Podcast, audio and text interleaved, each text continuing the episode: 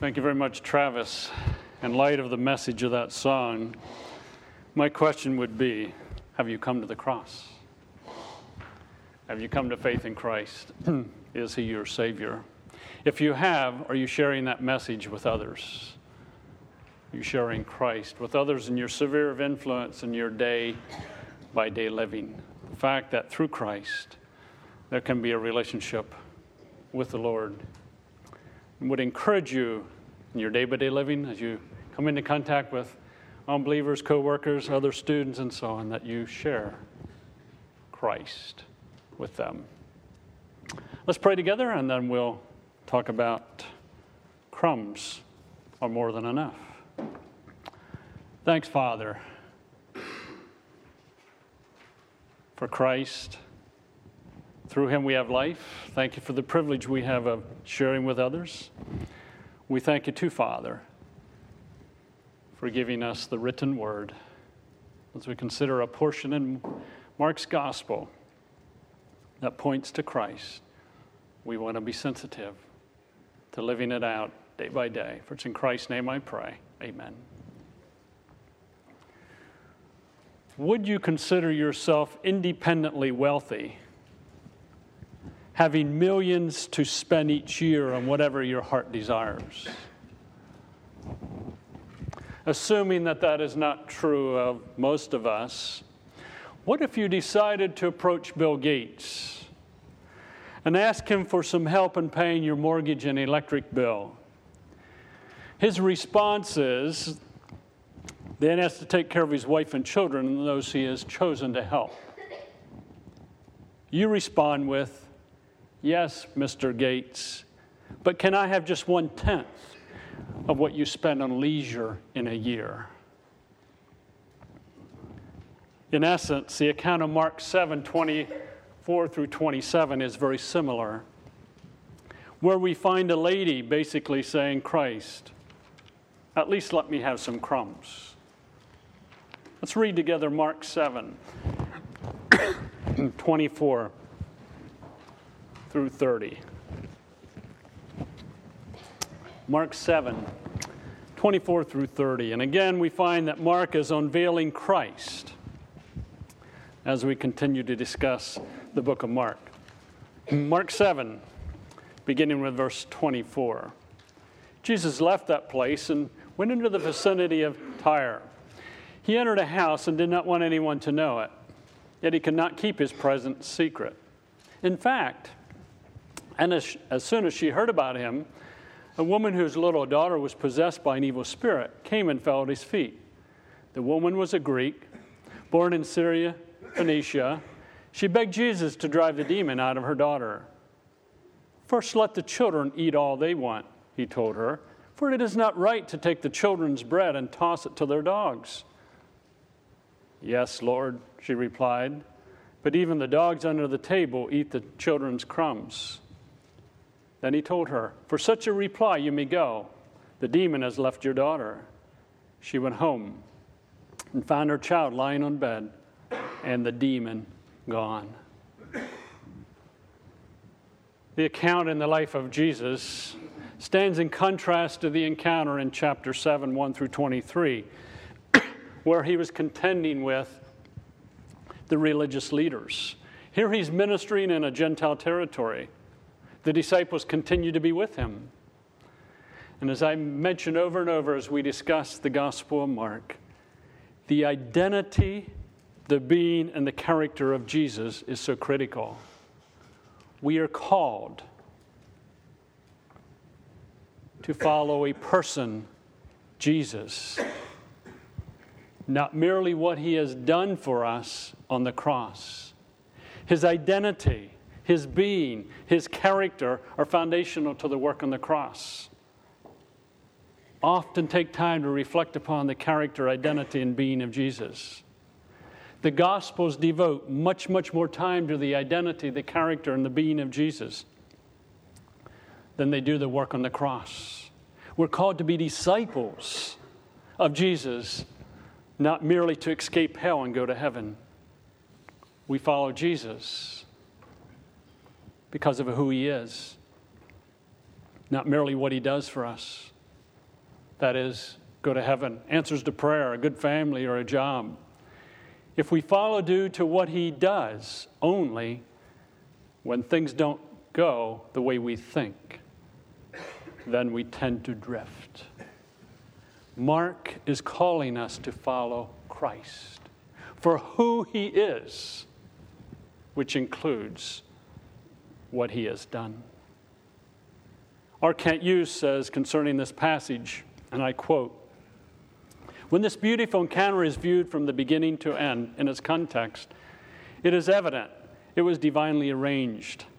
Jesus had just come off a huge clash with the scribal establishment over the concept of ritual defilement, defilement, arguing that externals do not defile a person, but from within, or what comes from within, makes a person unclean.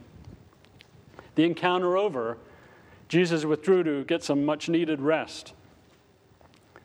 But in doing so, he purposely journeyed into Gentile territory, which, according to the scribal mind, was ritually unclean. There he met an unclean Syrian Phoenician, Phoenician woman. Her faith dramatically contrasted with the hardened unbelief of the Pharisees and scribes. As such, her faith becomes a beautiful prophecy of the gospel of Christ, which he would proclaim with power to the Gentile world. Jesus held her up as a jewel in the light for all to see. End of quote. I want you to understand that this woman was a descendant of the ancient race which Israel had attempted to exterminate. She was a Canaanite. And Israel was supposed to take care of all of them. And please understand also that he is dealing with a woman.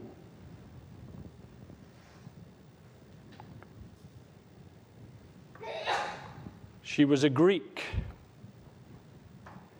And we need to understand that she was considered a dog, and a female dog at that.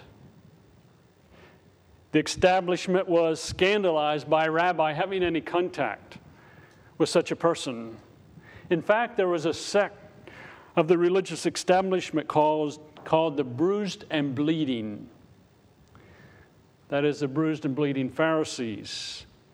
and the reason they were called that is because when they saw a woman, they would cover their eyes and thus bump into whatever happened to be there. Their bruises were the pious marks of exalted sexual ethics. They thought Jesus, dealing with this woman, would get notorious press from the establishment. The encounter between Jesus and this Phoenician woman stands in stark contrast to the controversy with the Pharisees in the preceding story. The preceding account in Mark 7 1 through 23 involves Pharisees, teachers of the law, revolves around Jewish men who are concerned with the law. The present story concerns a non Jewish woman without the law. The tradition of the elders presupposed that there could be no salvation apart from the law. In the present story, Mark shows that a Gentile pagan can find Jesus apart from the law. Tyre, which was the region this lady was from, laid west and north of the Sea of Galilee. It was a Gentile region with long antagonism towards Israel. The region had been the home of Jezebel. Some of us remember her, who in Elijah's day had nearly subverted the northern kingdom with her pagan prophets and prophecies or uh, practices. During the Maccabean revolt in the second century BC, Tyre fought against the Jews. the prophets decried the wealth and terror of Tyre. Josephus concluded that the inhabitants of Tyre were notorious and our bitterest enemy. So, again, please keep in mind that we're dealing with a lady that is a Gentile from a region that is not considered good. And she is considered a dog, as we'll comment in just a few moments. Notice in verse 24, entered a, he entered a house. It's interesting that he entered a house. As you read through Mark, you'll find that the ministry of Jesus was often in houses. The norm of daily living. He went where people were. He didn't wait for people to come to him. Do we go to where people are to minister to them? We find the characters involved. Jesus is one of them. Remember his being, his character, his identity. We can assume that the 12 are present. They continue to be with Jesus. Whoever was in the house, and then this Greek woman. Now he enters this house apparently because he didn't want anyone to know it. No, he's trying to escape people. Was he physically weary? We don't know. Was he spiritually drained? We don't know. Did he want rest? We don't know. The text doesn't say. But he does want to get away from people. Do you ever been there? You just want to get away from people? Apparently, that was where Jesus was. But what's the perspective of the people? Yet he could not keep his presence secret.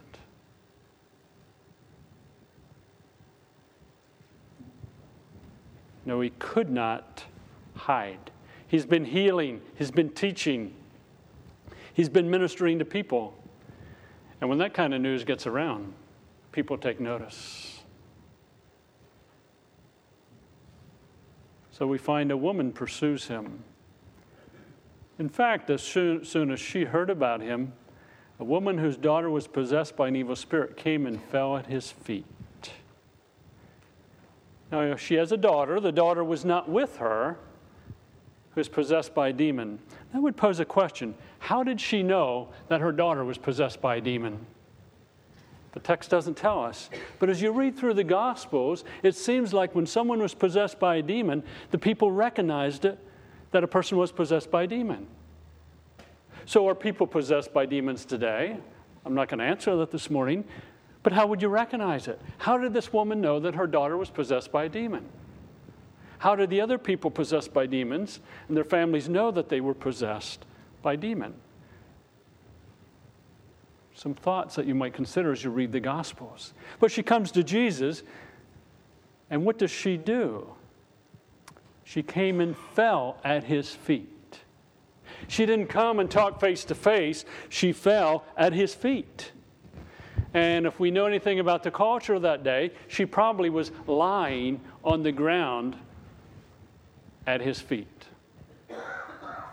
paying homage to him, acknowledging her status in life. And what does she do? She begged Jesus as a Greek, born in Syria, Phoenicia. She was considered a dog, and she begs. What does she beg? To drive the demon out of her daughter. She recognized his power.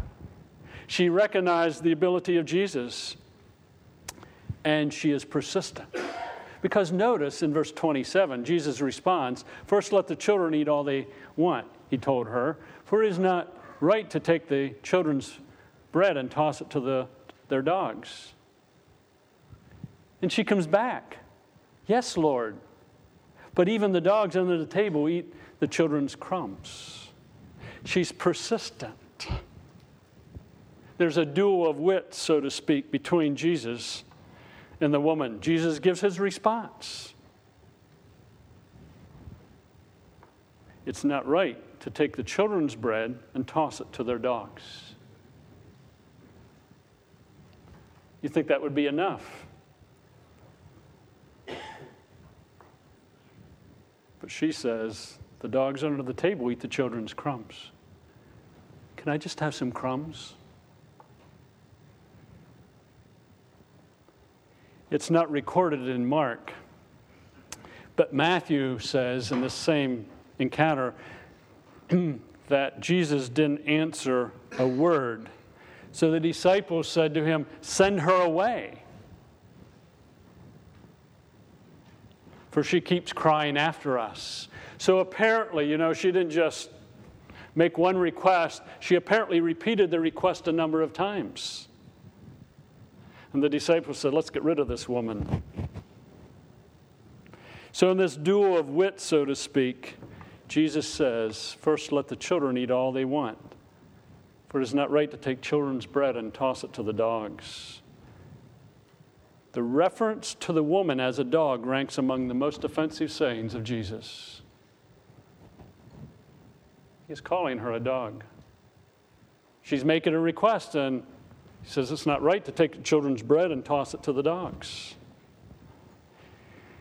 It would not be an overstatement to say that dog was a thoroughly negative expression in the ancient world. There are instances of dogs being associated with positive virtues of humility or service or watchfulness, but nevertheless, almost all Old Testament passages illustrate the loathing that devout Jews felt towards dogs. Dogs were associated with uncleanness because they ate garbage and corpses. The expression was a negative for people would judge it as worthless and dispend, you know, dispendable. In the New Testament, dogs are considered the same way. Jesus warned in Matthew chapter 7 don't give what is sacred to the dogs. He describes human wretchedness in terms of a street mongrel licking the sores of a beggar. And Paul refers to his opponents as dogs. In the rabbinical teaching, a dog remained a term of reproach. The metaphor was very common in rabbinical teaching. The peoples of the world are like dogs, declared the rabbis. But it's interesting that Jesus says, It is not right to take children's bread and toss it to their dogs. Jesus is referring to a dog, according to the Greek term, that would be a household dog that would be within the house at times. And Jesus says it's not right to take the bread of the children and give it to the dogs, you know, the dogs in the house, because that's for the children. Again, not referring, referring to some dog that's out scavenging, you know, in the dump and so on. What is being said?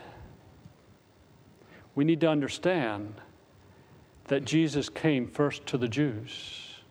And the Jews were considered children of Abraham. Anyone who was not a Jew, obviously, is a non Jew and was a dog. Because Jesus came primarily to the Jews. And the woman recognized that Jesus was sent primarily to the Jews. Notice. Yes, Lord, but even the dogs, if you please, the Gentiles under the table eat the children's crumbs, the Jewish crumbs.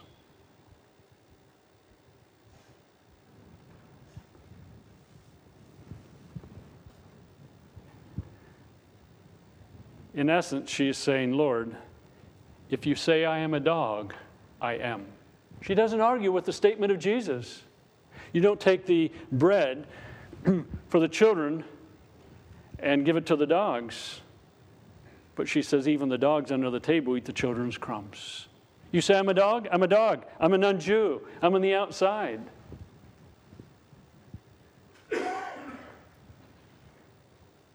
But can I have some crumbs? Can I be part of the prophetic fulfillment of Christ. When he says in Matthew 8 11 and 12, as Jesus says, I say to you that many will come from the east and the west and will take their places at the feast with Abraham, Isaac, and Jacob in the kingdom of heaven. She's persistent. Jesus, just some crumbs. just some of the leftovers of the bread that you give to the Jews. And the word here for the crumbs is used two other times in the Gospel of Mark. In the feeding of the 5,000 and the food that was left, and the feeding of the 4,000 and the food that was left, there was more than enough. And the woman is saying, Jesus, there's more than enough of you to heal my daughter. She grasped that.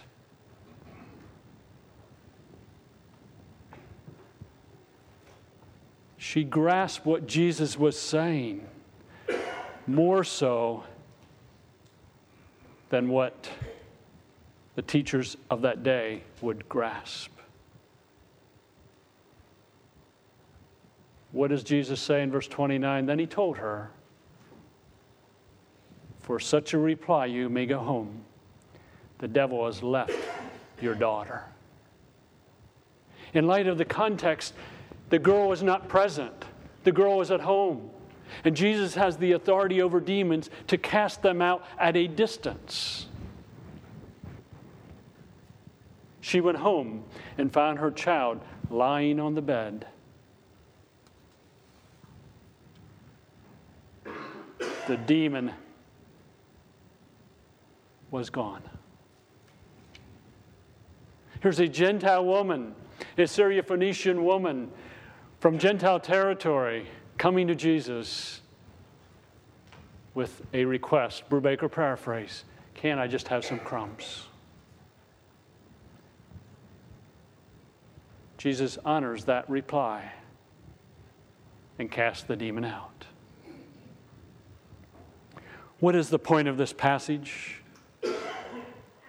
It affirms Jesus' power over evil spirits, even when they are not physically present. His ministry is beyond the Jews, and faith seems to be a vital factor. Here is Jesus, the one that is being rejected by the teachers of the law, the scribes, the Pharisees. And what's he do? He cast out an evil spirit. Even when the girl who is possessed is not present. And it was in a dog's daughter's life, using scriptural terminology.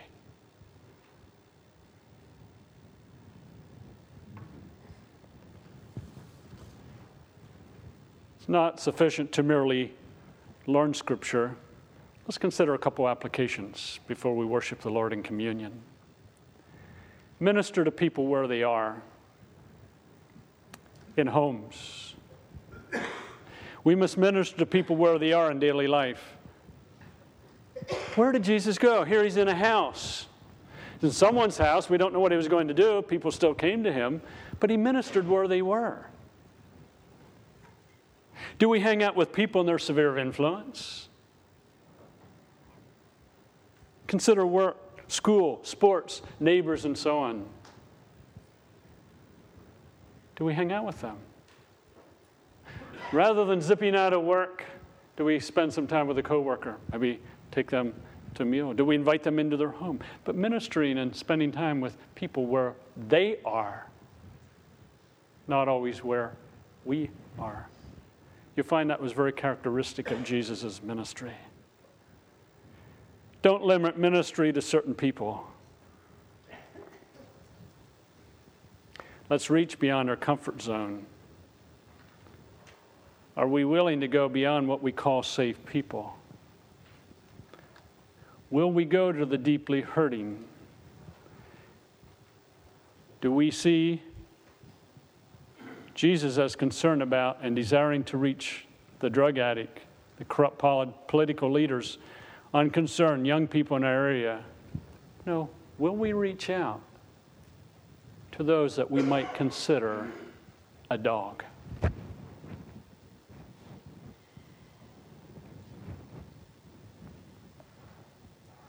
Jesus said, I came to call not the righteous, but sinners to repentance. He was known as a friend of publicans and sinners.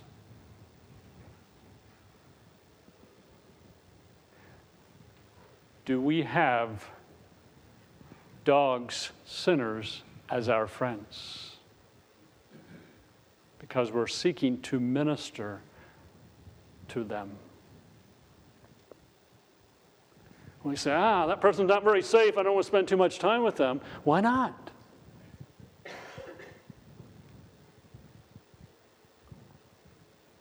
Who else is going to reach them? Well, there's no hope for them. They've been on Skid Road for how many years? You've been on Skid Road too, haven't you? We're all on the Skid Road of sin. Some of us maybe display it more than others before we came to Christ. We just commit different sins before we come to faith. You know, Jesus ministered to, in this context, a Gentile woman and her daughter who was considered a dog. And he calls her that. So consider ministry to the dogs in our world.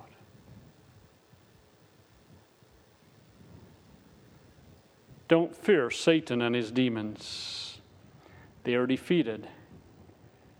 Respect them, but don't fear them you will find over and over again that Christ displays victory over the enemy. Here's a girl possessed by demon, and what does he do? He casts the demon out. He's not even present. And in Colossians 2 and verse 15, we find that Scripture says that through the cross, Satan, that is through the cross of Christ, Satan has been defeated. In Hebrews chapter 2, verses 14 through 16, there we find that the writer of Hebrews talks about the fact that Satan has been defeated. And we don't need to fear. In Ephesians 6 10 through 20, Paul tells us to put on the armor of God so that when the enemy attacks, we can take a stand. And after our stand, the enemy is fleeing. We don't need to cower in light of Satan. He's been defeated through the cross of Christ. A healthy respect. But our Savior has been victorious. Are we willing to break tradition, religious traditions, to reach unbelievers? Are we willing to break religious traditions to reach unbelievers? For example, go to people hurting to reach them rather than waiting for them to come to us. For example, might be a parent of a VBS child, an Awana club, or a teen. It might be a neighbor who is living in some type of sin. Oh, I wouldn't want to be caught with that person.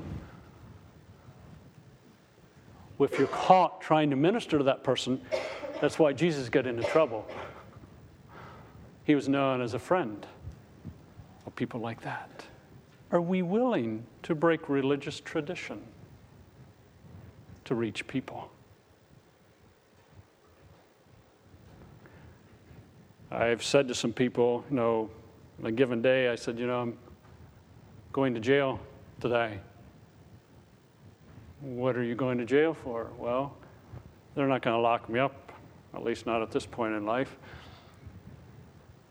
I'm going to visit someone well, who are you going to visit? I'm going to visit this person who committed this sin for this, and so on. Why shouldn't I hang around with them? Scott Darlene, who'd you have at your house last night? I think I recognized the car. Isn't that the local drug addict? Yeah. Why were they at your house?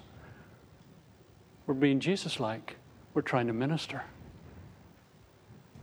That's what Jesus is doing. He's ministering to a dog, someone that is considered an outcast, someone who is a non Jew, someone born in a terrible area, just reaching out. Spend time with and invite a neighbor into your home. Time with a wayward teen or young adult. You younger people, please excuse me for just a moment. Sometimes older people say, well, young people just aren't the way they used to be. I'm not going to debate that one way or the other. If they aren't that way, then get busy and help them to be different. We can moan and complain about what isn't, but are we going to make a difference? for the kingdom.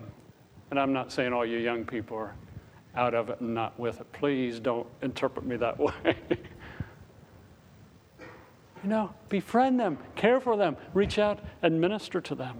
How about time with an alcoholic, a drug addict? Or must we stay in our sacred groups?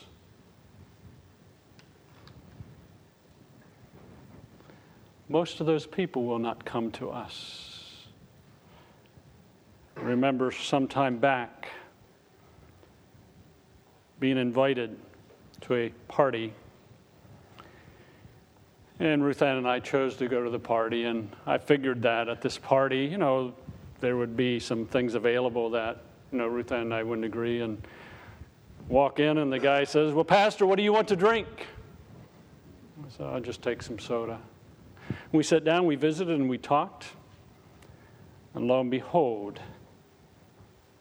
the wife came to Christ, a son came to Christ, and I had multiple opportunities to present Christ to that man.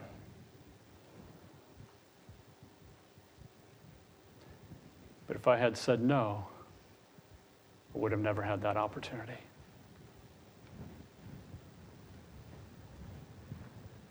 As we think about Christ and what he has done, remember it's through the blood that we have salvation. Let's sing together. Nothing but the blood, and then my heart is filled.